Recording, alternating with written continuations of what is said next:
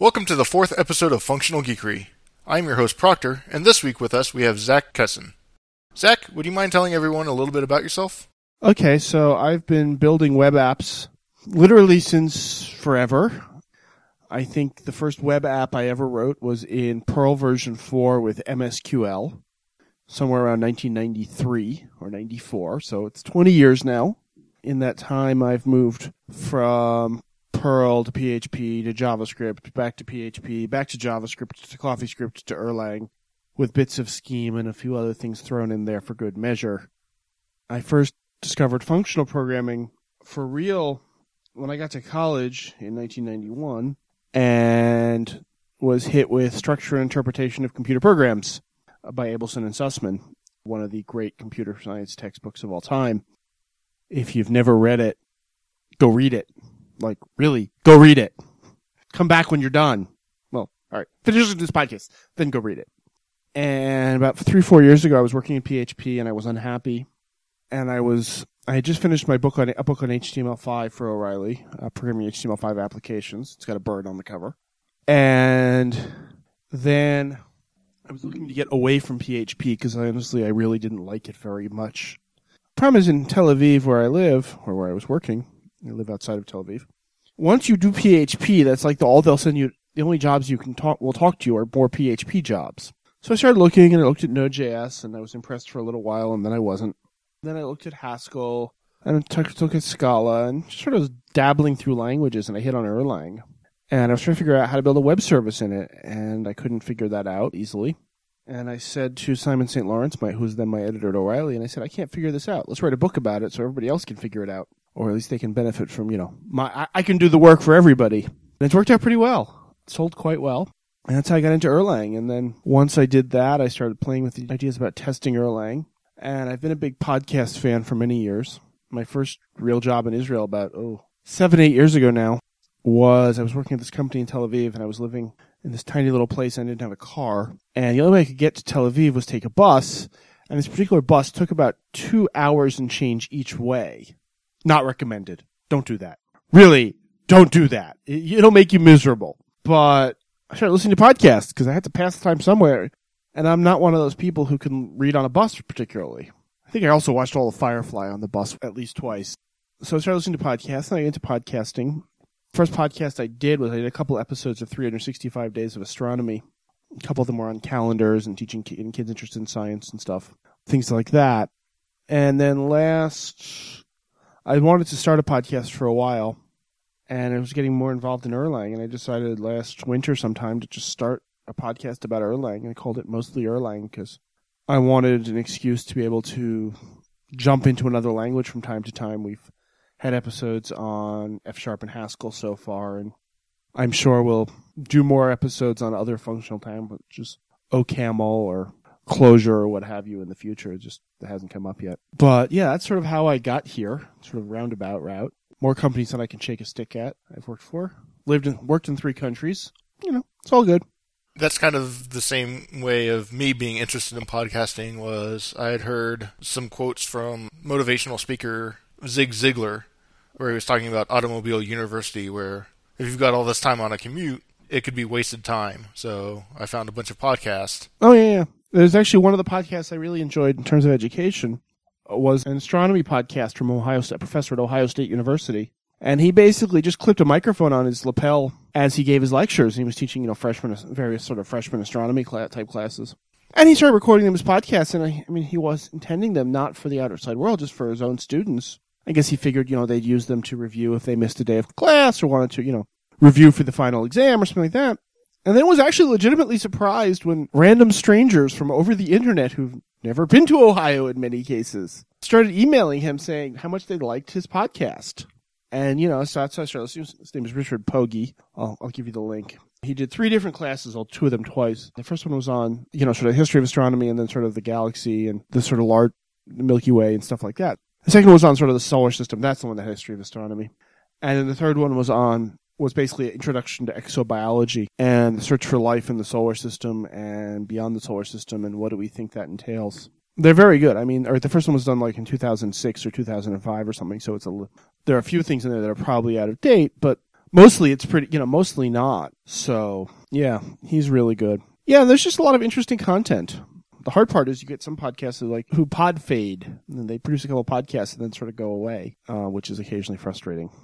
Yeah. So I did find your mostly Erlang podcast right around the time it started. I don't know if I caught the first episode as you published it or right around that time Yeah, because you were on JavaScript Jabber. yeah, it was like three or four episodes in. Yeah, I got your reference there and went back and caught up on them and wanted to get you on to talk about Erlang and what you've learned a little bit with that podcast and your experience with your books. Yeah, well, Chuck, who does Ruby Rogues and JavaScript Jabber and a bunch of others, the freelancers show, is a friend. So when I started, he gave me a lot of good advice. And actually, he's been on my podcast in an episode that is recorded but not yet edited or broadcast, the new to Erlang episode. Yeah, the, I think the best advice you can give for podcasting is just get interesting people on. Let people be interesting and keep it reasonably consistent. You know, you're going to miss weeks, but at least try to be semi regular. And, you know, audiences grow. It happens. The other thing I tend to do is I tend to tweet a lot. If you follow me on Twitter or follow the show on Twitter, you'll get references to old shows tweeted regularly because I figure people haven't necessarily heard necessarily heard the ones I did eight months ago, but for the most part, they're still perfectly useful and valid. I mean, even if somebody put out a new version, the basis of Zotonic hasn't changed. You know, that was episode six or seven or something. You know, even if they may have put out a few minor version changes, the basis of what they said, it's basically the same. I was going to ask you, for those who are unfamiliar with Erlang, can you give a little description for anybody who's coming in but hasn't dealt with Erlang specifically? Sure. Erlang was a language that was created to solve a very specific problem. It was created by a couple guys, Joe Armstrong, Robert Virding, Mike Williams, and so on, at Ericsson, which is a telephone company back in the 80s.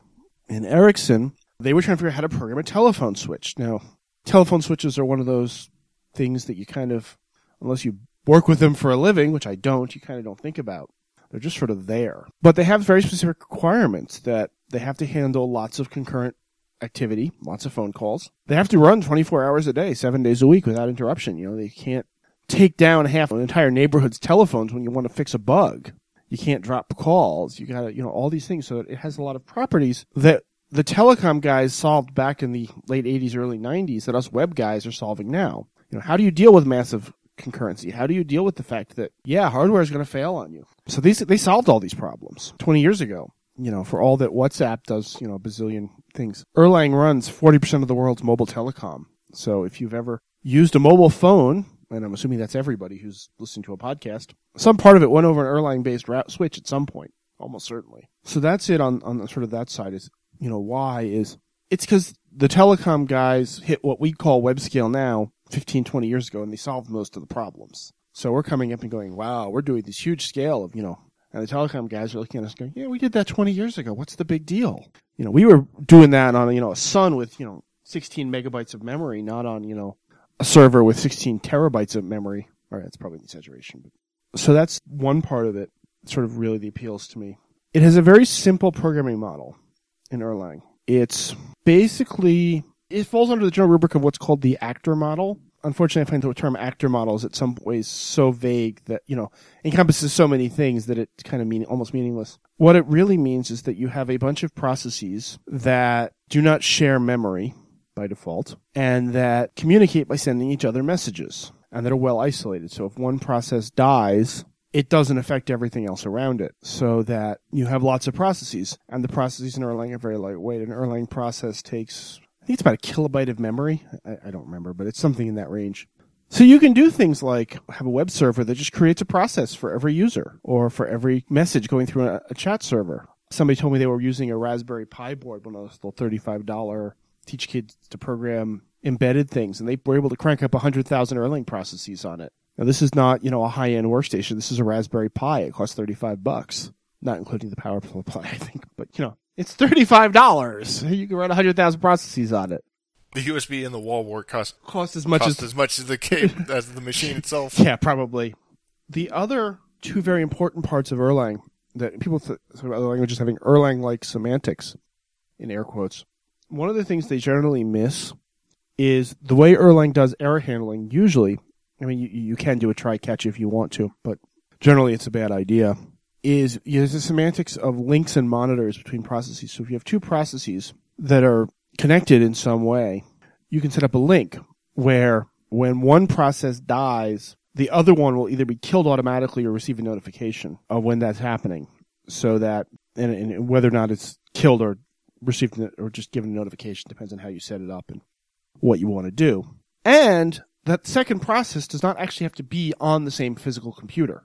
So you can have two nodes, A and B, that are two physical pieces of hardware sitting next to each other.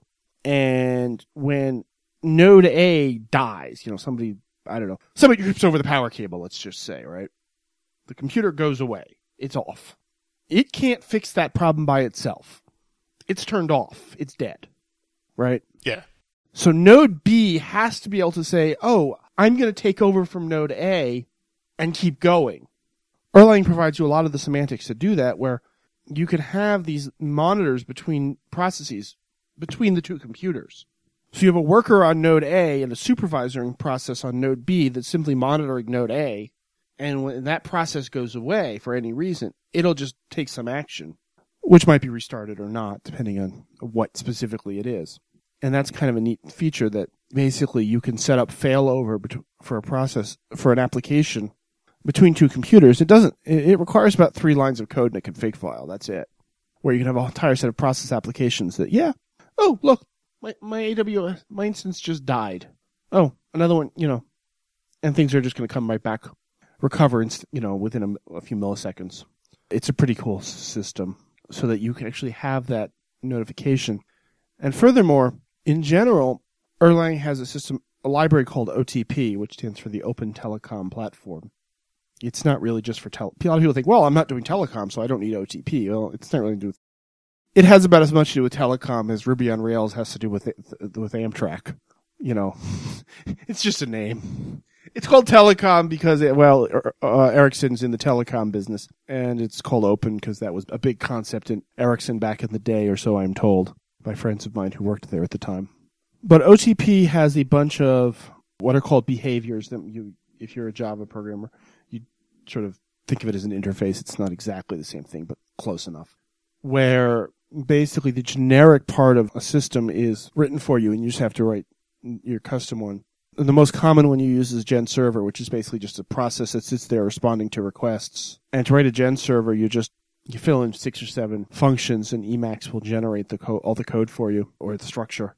And then the other one is a supervisor, which is gives you that that restarting behavior I mentioned earlier, where you have a process that runs and it does something. So maybe it's responding to web requests or sending emails or you know just doing whatever it's doing, caching information for you or something. And if it dies, you have a supervisor, and the supervisor says, you know, all right, if this process exits, I should restart it. Or maybe it's actually better, better example. Maybe it's connecting to your database.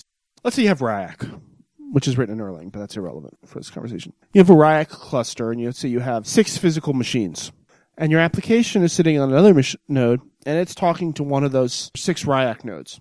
And let's just say the Riak node itself goes down for some reason. Again, somebody tripped over the power supply. What'll happen is, presumably, you'll have a process that connects to the Riak node. It will crash because it's connected now connected to a node that's not there.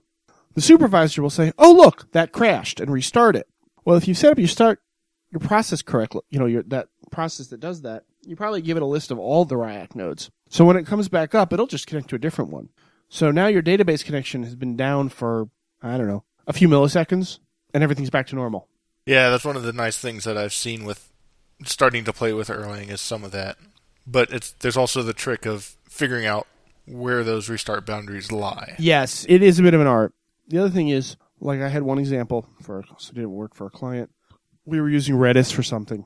And as an experiment, we created a pool of processes connected to the Redis server. And it was the Redis was running on um this is just for testing purposes, was running on a virtual machine. And I killed the VM. So all those processes died. Supervisor restarts them, they try to connect, they fail. They don't they can't they die again. Repeat. And then I restart the thing, and as soon as the Redis server comes back online, they all reconnect. You know, as soon as they can. Now, eventually, depending on how you configure things, when those services die and restart, you can say, okay, if you it restarts more than I don't know x times per you know unit time, so more than I don't know, let's say ten times in a minute, then the supervisor dies, and its supervisor can take an action, which you know eventually probably comes down to page somebody something's gone horribly wrong.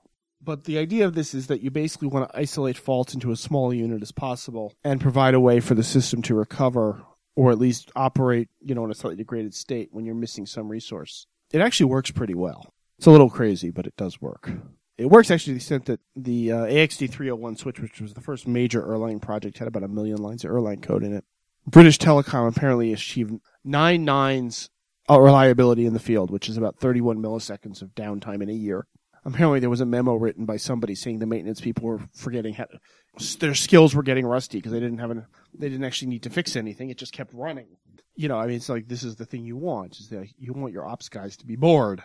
The supervisor trees were interesting because, from a try catch perspective, when you throw, it winds up bubbling up the chain until you have someone who knows how to handle that. Right. But with the supervisor chain, you're like, we'll just keep crashing the processes until we get to until we get to someone who knows how to handle it, and then restart that whole thing. The, but the nice below thing, this. the nice thing about it is, first of all, you know, the problem with try, there are a couple of problems with try catches. First of all, they, you know, a lot of times in C++ or Java, 25% of your code base is the catch. And now what happens if you have a bug in your catch code? Because don't tell me there's no bugs there.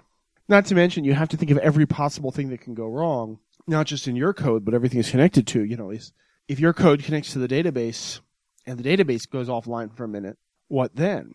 When we move from C and C++ to languages like Java or Lisp, you don't usually add garbage collection. Well, to be fair, Lisp predates C by a long time, but that's besides the point. But you add garbage collection, and suddenly the work of memory management is mostly, at least, taken out of the concerns of the developer. I mean, you can't totally ignore it, but you don't have to worry about it. You know, you don't have to worry about making sure you deallocate every byte you allocate or you have weird memory leaks, which is nice because, you know, honestly, memory management is not a feature most of our customers care about. They just want their features to work. So this is something the same deal where you, you've moved some of the error handling out. Erlang code tends about 1% error handling versus 25% for some other languages. So by, you know, all right, great. That's a whole bunch of code that I didn't have to write. It doesn't have bugs in it. You know, that's, that's one of the other things I like about the language. Uh, Another, there are a bunch of things I like about the language. It's also got a strong Prolog background, It does have a strong and Prolog. with- so it gets the pattern matching as well. The pattern Right. matching, although it doesn't doesn't have the unification that Prolog has. Although actually, if you wanted to run Er- Prolog in the Erlang virtual machine, Robert Virding has an implementation called Erlog that does that. I think he's got an implementation of almost everything. Yeah, he? probably. He he's got one of Lua. He's there's two Lisps in a scheme on the Erlang VM. There's Elixir, which is sort of a Ruby-ish thing. There's Django templates. There's lots of other things. So you you can do stuff. The other thing I was going to say is Erlang has was it started out as an industrial language. It started out by you know people at Ericsson who were trying to build product. You know, they these were engineers who were trying to build phone switches because that's what Ericsson you know that's their product line. They build phone switches. I once had somebody online tell me that they thought Erlang wasn't good for shipping products. I laughed at them. It's like, dude, it was invented by telecom engineers. Talking about But I digress. It has also become, for reasons that I'm not sure why, although I'm happy about it, very much a research language. Mostly in Europe, not in the US. But there are definitely research groups doing academic computer science research on Erlang at University of Kent, Uppsala University in Sweden, National Technical University of Athens. There's a group in Budapest, I think. There are a couple others around Britain. University of Glasgow, I think. Chalmers University in Sweden. There's some others I'm forgetting.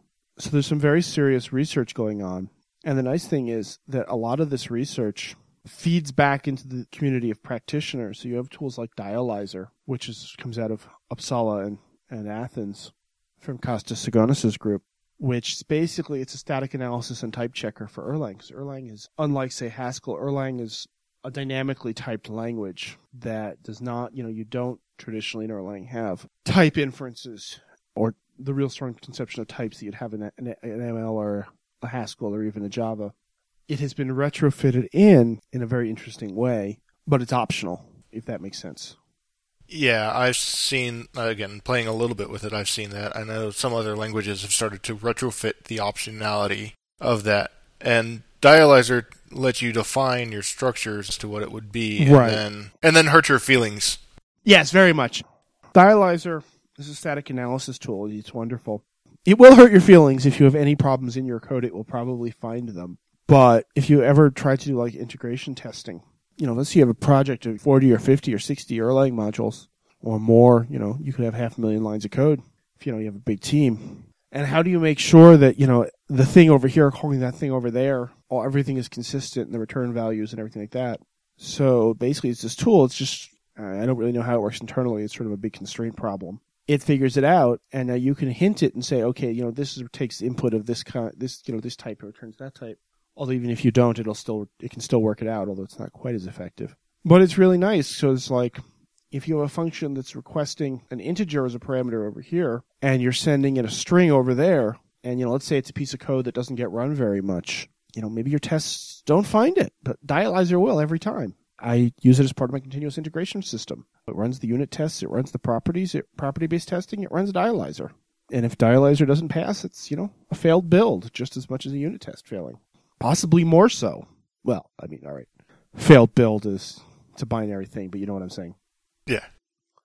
You also mentioned the uh, property t- testing. Yeah, so property-based testing is um, another thing. Um, there's two t- there's two tools for it basically. There's actually a third, but two main ones. There's Quick Check, which is out of a company called QuviQ, and it's commercial. They're that's the, based on the Chalmers Group, and then Kostis, who wrote Dialyzer, wrote a prop, and some of his students wrote a project called Proper, which is what I've been using for the Chicago Boss Framework, which is what I'm doing.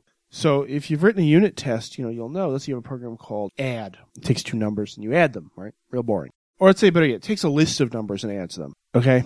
So what you can say in property-based testing is you can list properties of the thing. So for example, the simplest property you could say is you get, you give it a list of numbers in and you should always get a number out. You know, you'll never get, I don't know, something else out, a string or something. What you do is you then generate normally a hundred, although you can adjust that random cases where it will try them all. It'll just generate 100 test cases where it's got a list of numbers. Sometimes it'll be one number. Sometimes it'll be 50 numbers or 1,000 numbers. Now, addition isn't a good example here in this case, but, you know, let's just say you had a case that the property failed. You know, there's a bug in your code. I've heard some examples of things like sorting a list or reversing the list and things like that. Right. right? Well, a good example would be let's say you have an item your function is remove item from list. You have a list of integers, right? As your list is a list of integers, you want to remove an item from it. So it'll it'll generate a list of integers and it'll pick one and remove it. Now let's just say you, you, sort of do the, the stupid implementation of removing a list. You just tootle down the list until you find the first instance of that number and then delete it, right? All right. So now your property is after you've applied the remove from list function to the list, the new list, the, the resulting list should not have that element in it. Well, what happens if that element showed up twice in the list, right? Now, if you're writing a unit test, you might not think of that, right? Maybe you just don't think of it. So it'll start generating random lists. Now, chances are it's it'll come with the list. Let's just say the number the element you're going to remove is the number 12. Or better yet, the number 42. Hitchhiker's reference going on here. You're going to remove the number 42. Well, what if your list has the number 42 in it twice? Again, you're going to remove the first one, but it's still there. So it's going to generate a list. The chances are you're going to generate randomly a list, and maybe it's going to have 75 elements in it. And, you know, the 15th and the 37th will both be the number 42. Now, if I show you that list of 75 elements, you're going to look and go, I don't know what it's showing me here, right? It's a list of 75 elements. It's not going to be obvious. So what it'll do is what's called shrinking. And shrinking is just what it sounds like it is. It'll take that list and start simplifying it as much as it can until it comes down to the simplest list you can find that'll still demonstrate the bug, which would be just the list of, you know, the number 42 twice, presumably. Now, if I, you see that, you can go, oh, yeah, that's pretty obvious. You go fix your code. So another case, let's go back to our, let's say you have a list of integers and you're going to add them. Don't try this with floating point numbers, by the way. In theory, it should work, but in practice, with the way IEEE floats work, it probably won't. One of the properties of addition is, of course, addition is commutative. If you take a list of integers, add them, take the same list, shuffle it into a random order, and add them again, the two operations should always produce the same result, right? Yeah. And it's sort of basic math. Okay, so that's a good property you could have for your operation. Now, for addition, it's not real exciting, but you can think of other cases where, you know, if you want to prove, if you want to demonstrate sufficiently that an operation is commutative, you know, you could imagine having some variant of that concept where, you know, you're going to come up with a list of operations, shuffle them into a different order, and then run them again do that a hundred or a thousand times. Chances are, if there's some weird corner case where, yeah, it's going to fail, you'll find it. So that's the sort of the short version of property-based testing, and you can do a lot more. But it is in some, in many ways, much more powerful. I think the unit tests It's also, however, I think it's got a larger learning curve, and I'm not real good at it yet. Yeah, that's what I've heard about those kinds of checkers. Is it takes takes a while to be able to understand and think about what properties would actually hold true for what you're trying to test. Right now, with Conquer, with Con- with Proper, not Conquer, Concuerror's another pro- thing from Kostis's group. You can use the type specs for Dialyzer to drive your tests. So if you if your spec says, "All right, I expected this to go in and that to go out," it'll often it can often just generate based on the types and do useful things that way. I've been using that. I, I, one of the things I do is I maintain the Chicago. My day job is I maintain the open source framework Chicago Boss, and I've been adding those in in all sorts of interesting places using that exact property. Yeah, Kostis's group, and I'm, I'm, I'm not going to stop talking about now, but they've had a lot of other tools that they've developed or are working on. They've been on two episodes of mostly Erlang, 16, which came out a while ago, and 27, which should come out in the next before this episode does. So, but they also have Concuerror, which is another interesting thing. Let's talk about this briefly, which is if you have multiple processes, the order in which things happen is unpredictable. In fact, the number of possible orderings, orderings is seriously exponential. Now, Erlang reduces this, but doesn't eliminate entirely the possibility of what happens if you hit some weird ordering bugs. So they've developed a tool that'll try let you try out every possible ordering and reproduce the ones that cause errors. So that's a tool called Concuerror. There was a talk at a Erlang user conference last year, and they're working on even more cool stuff. They, those guys just come up with like really awesome testing tools on a regular basis. You know, it's like one that comes out every year or two. I think it's every time Kostis gets a new grad student in his group. Sounds like something we'll need to definitely post in the show notes of a list of all their projects so people can follow along and see Yeah, they're all the different ideas. they're also. I'm working on a book called Testing Erlang. You can find it on GitHub. It'll be published by O'Reilly eventually, but for right now, it's just on. It, it's also free to read on GitHub. Open source books, yay! Figure you know people are going to buy are going to buy it. The cheapskates will just braid it for free on Erlang. On a, so, you know, all of these are going to be documented in there. Yeah, there's a lot of other people doing research on Erlang. The other thing is that, as people know, the Moore's law free lunch ended about a decade ago. The computer we we have now are running at about the same clock speed as the ones we did eight, ten years ago, right? We just have more cores, and I mean, the last couple of generations of Intel chips, I don't know how much faster they even got. I think they just you know reduced power usage, which is you know a good thing on a general sense, but it doesn't help my code run faster. On the flip side, if you have the cash to spend, you can run, you can buy you know the latest top end Xeon chips from Intel. Have 12 cores running two threads each. So, you know, you put four of those on a motherboard, and that's, you know, almost 100 threads on one motherboard.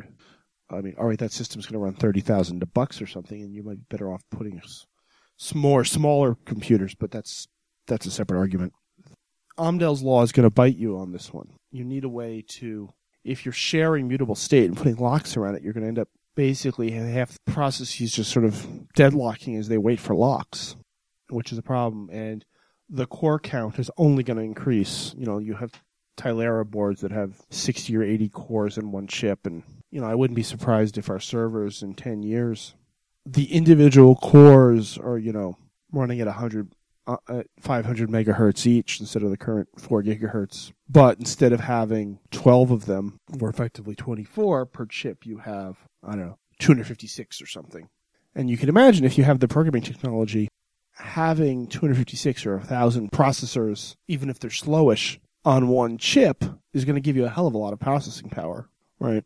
Yeah, as long as you can, you aren't constrained to doing one thing at a time. Right. You just need to be able to push. I mean, this is how video cards work now: is you can push a lot of data through them. And I'm not an expert, although I, I can point out some people you should get on your show who, who research this, who do research on megacore, as it's called. We're trying to figure out how do you program this thing? How do you program when you have a thousand cores on one chip? I don't know. I think that's an area, it's an ongoing area of research. Um, uh, I, I can, you know, Kevin Hammond, who's been on from the University of St. Andrews, has been on my show a couple times. This is what he does for a living. Is he figures this stuff out? So you know, I think this is the real argument for Erlang: is that trying to do shared memory concurrency with locks, a la Java and C Sharp, it really doesn't scale. It works when you have two processors, sort of. When you start going into twenty or thirty, it just turns into a mess, and then you get too many weird Heisenbugs where you know somebody deadlocked, a process died when it was holding a lock, somebody forgot to apply the locks in the wrong order. It's a really a very kludgy system of doing it. Or you start to just serialize everything when you have, you know, 64 processors running, but two of them are running at full speed and the other 62 are sitting there going, yeah, I'm, I'm not doing anything. I'm bored. Give me something to do. And I think Erlang will be maybe not the ultimate way we solve this problem. I think the Haskell guys have some really interesting stuff going on too in this front. But I think it's something that's, you know, going to be a real solution where, yeah, this is a problem that was solved and that we're going to say, okay, fine, you're going to have a thousand, you know, we're going to have a thousand cores on our desktop soon enough, or at least in our servers, if not in our desktop. And it requires the next generation of programming and things like immutability, which we haven't talked about, are I think key here. Yeah, that's a good point.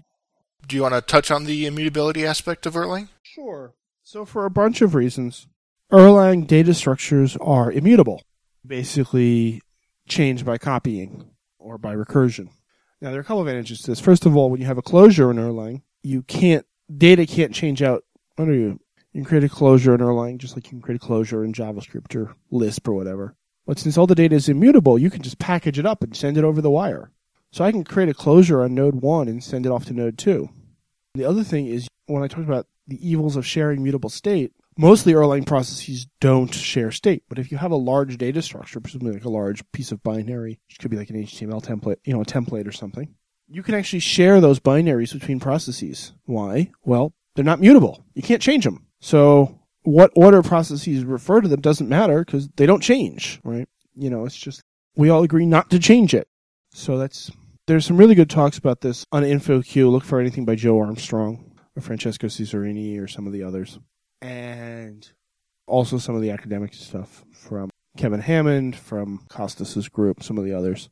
Also from the Haskell guys, Simon Peyton Jones, who's Microsoft researched in Cambridge, is a very he's one of the Haskell guys and really, really gets a lot of stars. There's actually a really good talk. You see him and Joe Armstrong sort of discussing comparative language how Erlang and Haskell hit on some of the same ideas from some of the same people.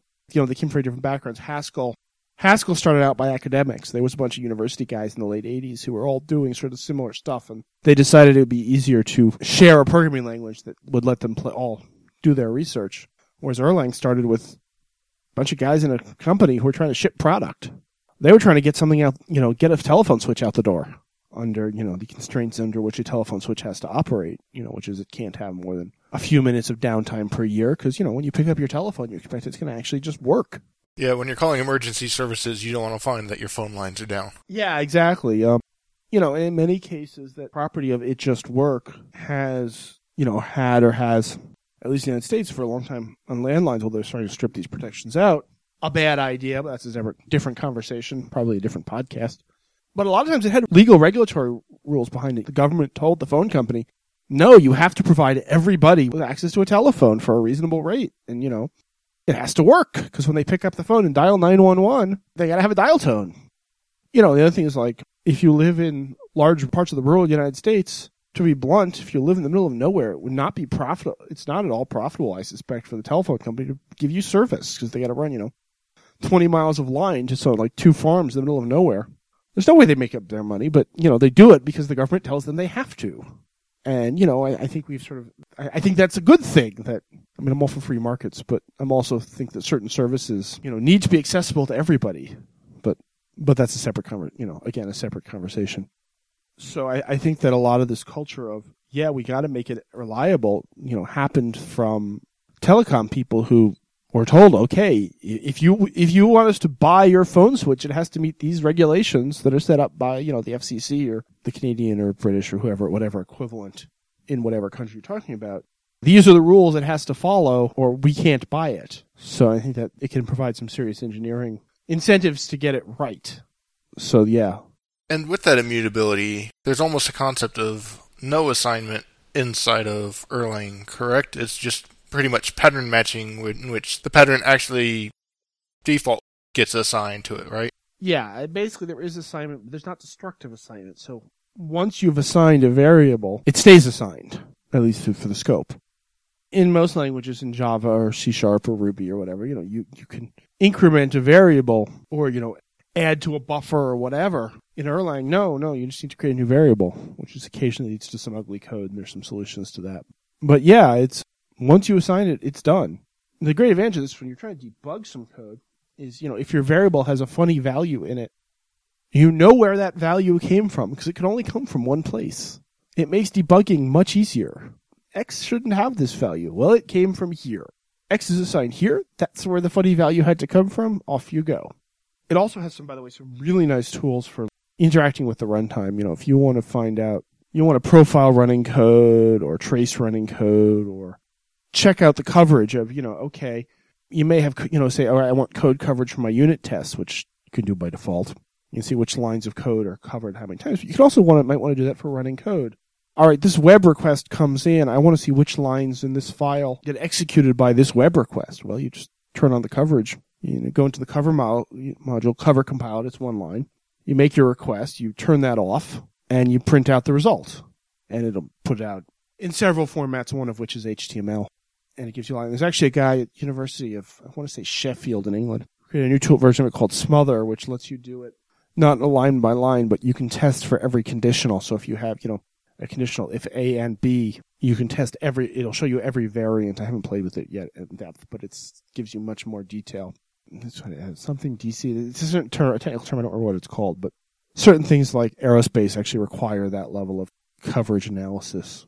So I haven't, you know, I haven't needed it yet, but yeah, it's useful where you can do you can turn all these things on and you can profile your code in real time. So if you want to know why your things are running slowly, you got a profile tool. It'll just tell you in way too much detail, which is really nice because sometimes it's like, hold on, why is that, that web request taking so long? It shouldn't take seven milliseconds. All right, I'm going to go profile it. Oh, look, it's doing this. Oh, tweak, tweak, tweak. Oh, now it takes three. Good. I'm good. Three is good. Web machine, which is one of my favorite Erlang projects, so I'm not using everything right now. It basically presents a web request as a giant finite state machine. It's from Basho. Unless you just very simply, you get very a very elegant, semantically correct HTTP request, but it's also, if you set it up right, very fast. The startup I used to work for, we did our APIs through Web Machine, and the data was mostly in, in memory caches of various forms. Our most important API call, the one that you know was the business basically, the sort of mean response time was 4.5 milliseconds on that, which is pretty nice when you know your your system is saying, "Oh yeah, we responded in 4.5 milliseconds." Okay, fine, that's good. Four and a half is good. Had the company, you know, not shut its doors, I at some point probably would. I'm, I'm sure there were some bottlenecks we would have hit as we scaled. They never got there, but I'm sure we would have continued to optimize that to the point where we were down at 1.2 milliseconds average or something. The web machine reporting only goes to the um, to the millisecond level. You, you can't do tenths of milliseconds in their logs, unfortunately. But if you get enough requests, you can still, you know, you know, you can still see what the the average obviously doesn't have to be a full integer. But the other thing is, since everything's compiled and in memory already, and since the processes are so lightweight, you can often get very, very fast responses compared to a lot of other technologies.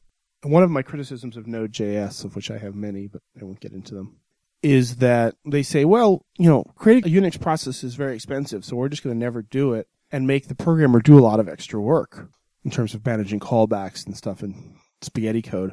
The Erlang response to that is Unix processes are very heavy, so we'll just create lightweight processes. You know, a Unix process or or a Java thread takes about a about a megabyte of memory before you even do anything. As I said earlier, an Erlang process takes you know 800 bytes or a kilobyte. So yeah, they're really cheap. You create a lot of them. You know, you can create a. I could probably create two million of them on my uh, my workstation here, which is an AMD couple year old three core AMD system it's no great shakes. You know, it does have 16 gigs of RAM in it, but it's otherwise not that exciting. Whereas if I tried to create a million Java processes on this, it wouldn't work. It'd probably catch on fire or something. So I'm not going to try that. I've heard Web Machine is nice, even if you don't use Erlang, to go check out because they've got a great diagram that yes. helps you understand how HTTP works. Yes, the web machine diagram. Um, actually, our po- our second podcast in Mostly Erlang was on web machine, and Justin Sheehy from Basho was on that one, and he actually created the di- diagram in question. You should put the diagram in the show notes, by the way. Yeah, I was planning on it after that discussion. And Aaron Simon St. Laurent, who's my editor at O'Reilly, or former editor at O'Reilly, said, and he's been working with HTTP for years, said he learned a lot about HTTP just by looking at the diagram. One thing I keep meaning to do, although I haven't done it yet, is take the diagram down to a print shop and get it printed up in, you know, a3 size, which for you Americans who use funny imperial units is sort of, you know, it's like an 11 by 17 or something. I don't remember how many. It's sort of a large, smallish poster. And get it printed up probably in a laminated form so I can write on it with whiteboards. And then put it on my wall. Oh, the other cool thing is you don't do this in production because it really slows it down. But in a web machine request, you have that diagram. And if you haven't at the diagram, basically what you have is this big finite state machine. And at every inflection point, it calls, usually calls a function or possibly several. You can turn on tracing. And what tracing does is it for every function, it, it draws out on that diagram what path your request took through the diagram and what functions were called at each point and what inputs and outputs they had. It doesn't include timing, which I would always wanted, but maybe in a future version. So that's really nice because then you can see, oh, look, this process did this. I got a thus and such error code, response code, and I expected, you know, I got a 410 and I expected a this. And you can see, oh, look, this responded this way and oh, that went over there. And, and then you can understand, really understand what your code is doing. It's really very nice.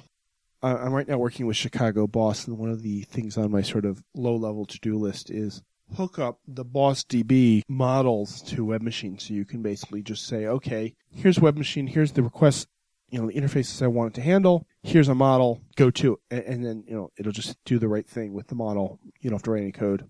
You're done. I'm big on not writing code. I like code I don't have to write. It doesn't have bugs in it. I don't have to write it. I don't have to spend time on it. I don't have to debug it. I don't have to test it.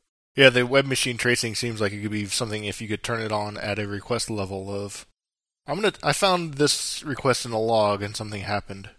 But now I want to pass in with a debug parameter in which I can set that flag under the cover for debugging purposes and be able to get that generated somewhere. Probably can. Uh, yeah, you could do that. Well, you could hack it to do that. Basically, you provide a routing, and you just would have to provide a second init function. Yeah, it seems like something that would be worth hacking if you can turn that on for purely debugging levels. If you get reports for this is broken, and here's the parameters we get with it. Well, it looks like we're getting close to an hour, so I want to give you the chance to plug any upcoming projects or things you've got working on. I think we talked on the pre-call that you had some stuff, so I figured I'd. Yeah, I, I, I'm juggling a lot of projects right now. So first of all, mostly Erlang podcast. We got lots of great stuff coming up. The end of this month, we have the, the podcast carnival where we have a bunch of podcasts all talking about teaching kids to code. We've got six podcasts, including mine, Ruby Rogues, and a bunch of others. So if you're interested in this topic, or you have kids, or you have friends with kids, the other thing I'm working on is if you want to level up your Erlang, I'm working on a series of short screencasts that'll be a subscription service, and that should be launching by the 1st of February, and it'll be sort of similar to Avdi Grimm's Ruby Tapas in sort of concept. So those are the projects that I'm actually sort of at this point pushing forward.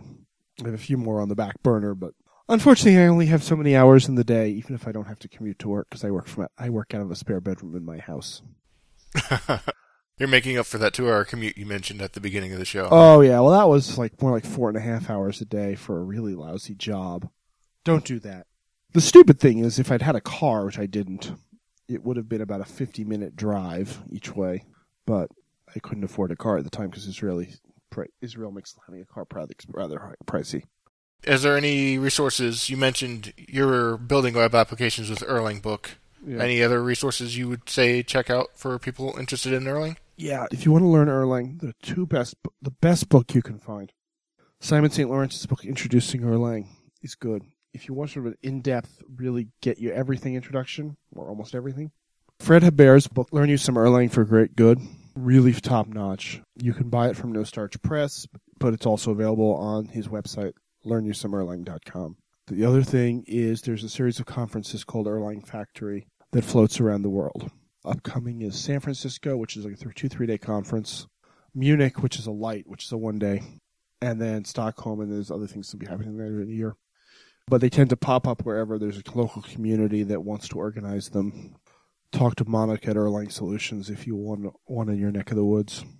And if you'd like me to come talk to your user group somewhere, as long as you're willing to pay my airfare, I'd love to do it.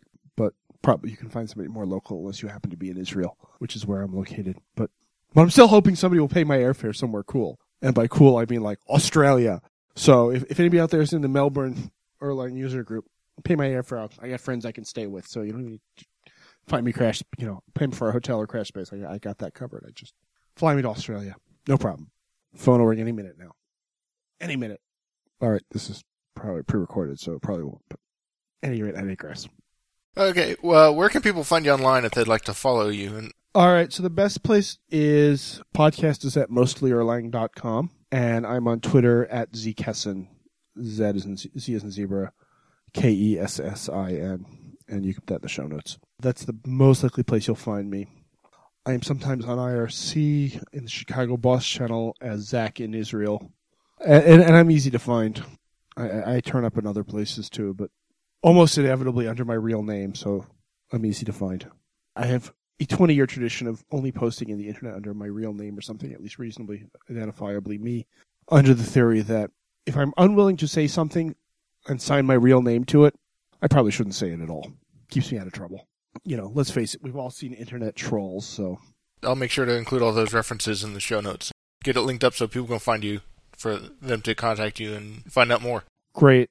Like I said, I also run and TED programmer these days on the Chicago Boss framework, which is a web based framework for Erlang. So we'll uh, include that in links. All right. Thank you so much.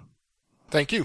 A giant thank you goes out to David Belcher for the logo. And once again, I would like to thank Zach for giving us time to join me today. It was a pleasure talking with you. You too. Until next time, this has been Functional Geekery.